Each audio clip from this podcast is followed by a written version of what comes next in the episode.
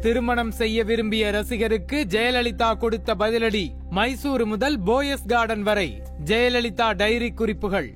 மிகவும் உறுதியாக இருப்பது எந்த பலனையும் தராது. அதிக காயங்களும் அதிக துன்பங்களும் வேண்டுமானால் பரிசாக கிடைக்கலாம் என்று கூறுவார் தென்னாப்பிரிக்க கலைஞர் கயோஸ். அவர் தன் எந்த வழியிலிருந்து வார்த்தைகளை எடுத்து இதை வடிவமைத்தார் என்று தெரியவில்லை. ஆனால் இந்த சொற்கள் ஜெயலலிதாவின் வாழ்வுக்கு மிகச் சரியாகத்தான் பொருந்தியது. ஆம் ஜெயலலிதா தன் திரையுலக காலத்தில் அனுபவித்த எல்லா வழிகளுக்கும் அவருடைய உறுதியான பண்புதான் காரணம். ஆனால் அதே உறுதிதான் அவர் வழிகளிலிருந்து மீண்டு வரவும் உதவியது. ஆளுமை செய்த எம்ஜிஆர் வெகுண்டெழுந்த ஜே. திரையுலகமே திரண்டிருந்த ஜெயலலிதாவின் புதுமனை புகுவிழாவிற்கு எம்ஜிஆர் வரவில்லை என்று சென்ற அத்தியாயத்தில் பார்த்தோம் அல்லவா? அதற்கும் ஒரு காரணம் இருந்தது. ஆம் எம்ஜிஆர் தன்னை ஆளுமை செய்கிறார் தன் சுதந்திரத்தில் தலையிடுகிறார் என்று ஜெயலலிதா அப்போது நினைத்தார். ஆனால் அதனால் ஏற்பட்ட மன வருத்தத்தினால்தான் எம்ஜிஆர் அந்த விழாவில் பங்கேற்காமல் அதே நேரம் மனம் கேட்காமல் பரிசு பொருளை மட்டும் அனுப்பி வைத்தார்.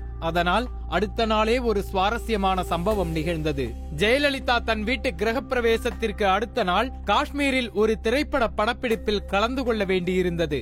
அதற்காக விமானத்தில் முன்பதிவும் செய்யப்பட்டிருந்தது. ஜெயலலிதா விமானம் ஏறிய பிறகுதான் பார்த்தார். தன் இருக்கைக்கும் அடுத்த இருக்கையில் எம்ஜிஆர். இது எதேச்சையாக நடந்ததா அல்லது எம்ஜிஆரின் திட்டமிட்ட ஏற்பாடா என்றெல்லாம் தெரியாது.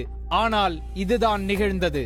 எம்ஜிஆருக்கும் காஷ்மீரில் படப்பிடிப்பு இருந்தது. அதனால் அவரும் அதே விமானத்தில் பயணமானார். ஜெயலலிதாவுக்கு என்ன சொல்வதென்றே தெரியவில்லை. கடலின் மேற்புறத்தில் காதை கிழிக்கும் சத்தம் கேட்டாலும் ஆழ்கடலில் ஒரு அமைதி நிலவுமே. அதுபோல விமானத்தின் சிறகுகள் சத்தத்தை கடந்து இருவருக்குள்ளும் ஒரு அமைதி நிலவியது. விமானம் மேலே பறக்க பறக்க அமைதியின் இறுக்கம் குறைந்தது. இருவரும் மீண்டும் பேசத் துவங்கினார்கள்.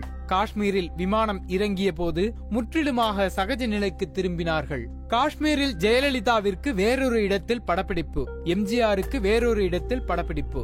ஜெய நடித்த படத்தின் கதாநாயகன் சிவாஜி. அந்த படப்பிடிப்பு தளம் எம்ஜிஆர் படத்தின் படப்பிடிப்பு நடந்து கொண்டிருந்த தளத்திற்கு ஏறத்தாழ அறுபது கிலோமீட்டர் தொலைவு. ஆனால் எம்ஜிஆர் தன்னுடன் ஜெயலலிதாவை அழைத்து கொண்டு சென்று விட்டார் ஜெயலலிதாவால் மறுத்து பேச முடியவில்லை. தினமும் ஏறத்தாழ அறுபது மைல் அந்த பள்ளத்தாக்கு பகுதியில் பயணம் செய்துதான் ஜே படப்பிடிப்பில் கலந்து கொண்டிருந்தார். இதை ஜெயலலிதா விரும்பிதான் செய்தாரா? அல்லது எம்ஜிஆரின் வற்புறுத்தலை மீறி ஜெயாவால் எதுவும் செய்ய முடியவில்லையா? என்பது தெரியவில்லை. ஆனால் எம்ஜிஆரின் முடிவுதான் ஜெயாவின் வழியானது. அதுதான் அவருக்கு வழியாகவும் அந்த சமயத்தில் ஆனது. தனியாக ஒரு நாடக அணியை உண்டாக்கி ஜெயலலிதா காவிரி தந்த கலைச்செல்வி என்ற தலைப்பில் நாட்டிய நாடகம் அரங்கேற்றிக் கொண்டிருந்தார். அந்த நாடகம் மிகவும் பிரபலமடைந்தது. அந்த நாடகத்தை தங்கள் ஊரில் அரங்கேற்றச் சொல்லி உலகெங்கிலிருந்தும் அவருக்கு அழைப்புகள் வரவும் துவங்கியது. ஜெயலலிதாவும் இதற்கு இன்முகத்துடன் சம்மதித்தார். அதற்கான முன்பணத்தையும் பெற்றார்.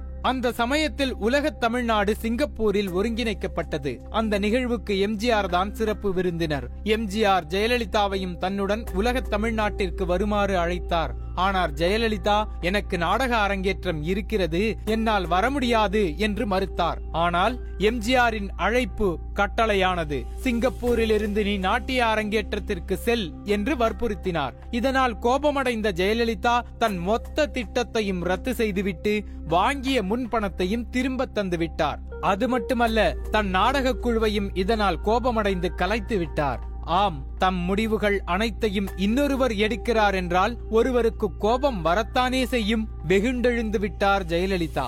ஆனால் இந்த கோபமும் வெகு நாட்கள் நீடிக்கவில்லை. தனக்கு யாருமே இல்லை என்று உணரும் ஒருவர் இருக்கின்ற ஒரு உறவையும் இழக்க துணிய மாட்டார் அல்லவா? அத்தகைய மனநிலையில்தான் அப்போது ஜெயலலிதா இருந்திருக்கிறார் நெகிழ்ந்திருக்கிறார். வாக்கு தவறாதவராக இருக்க வேண்டும். நமக்கு இப்போது மிகவும் இறுக்கமானவராக தெரிகிறார் அல்லவா ஜெயலலிதா? ஆனால் திரைப்படத்துறையில் உச்சத்தில் இருந்தபோது இதுபோல அவர் இல்லை. நகைச்சுவை உணர்வு அவரிடம் ததும்பி இருந்திருக்கிறது. எழுபதுகளில் ஜெயலலிதா ஆனந்த விகடனில் ஒரு கட்டுரை எழுதினார். அதில் தனக்கு நிகழ்ந்த ஒரு சுவாரஸ்யமான சம்பவத்தை பகிர்ந்திருக்கிறார். ஒரு ரசிகர் தொடர்ந்து ஜெயலலிதாவுக்கு கடிதமாக எழுதி கொண்டிருந்திருக்கிறார். ஒரு கடிதத்தில் உங்களை நான் திருமணம் செய்து கொள்ள விருப்பம். இந்த தேதிக்குள் நீங்கள் சம்மதிக்காவிட்டால் நான் தற்கொலை செய்து கொள்வேன் என்று ஒரு தேதியை குறிப்பிட்டு எழுதியிருக்கிறார். ஜெயலலிதாவும் இதை பெரியதாக எடுத்துக் கொள்ளவில்லை. இதுபோல நிறைய கடிதம் வருகிறது. அதில் இதும் ஒன்று என்று கண்டுகொள்ளாமல் விட்டுவிட்டார். சில நாட்கள் கழித்து மீண்டும் அதே நபரிடமிருந்து அதே போன்ற ஒரு கடிதம். மீண்டும் அதே புராணம். உங்களை நான் திருமணம் செய்து கொள்ள விருப்பம். இந்த தேதிக்குள் சம்மதிக்காவிட்டால் தற்கொலை செய்து கொள்வேன் என்று மீண்டும் ஒரு தேதியை குறிப்பிடுகிறார். இப்பொழுதும் ஜெயலலிதா கண்டுகொள்ளவில்லை. நாட்கள் நகர்கிறது. மீண்டும் அதே நபரிடமிருந்து கடிதம் வருகிறது. என்னை திருமணம் செய்ய சம்மதியுங்கள். இல்லை என்றால் தற்கொலை செய்து கொள்வேன் என்று அதில் குறிப்பிடப்பட்டிருக்கிறது.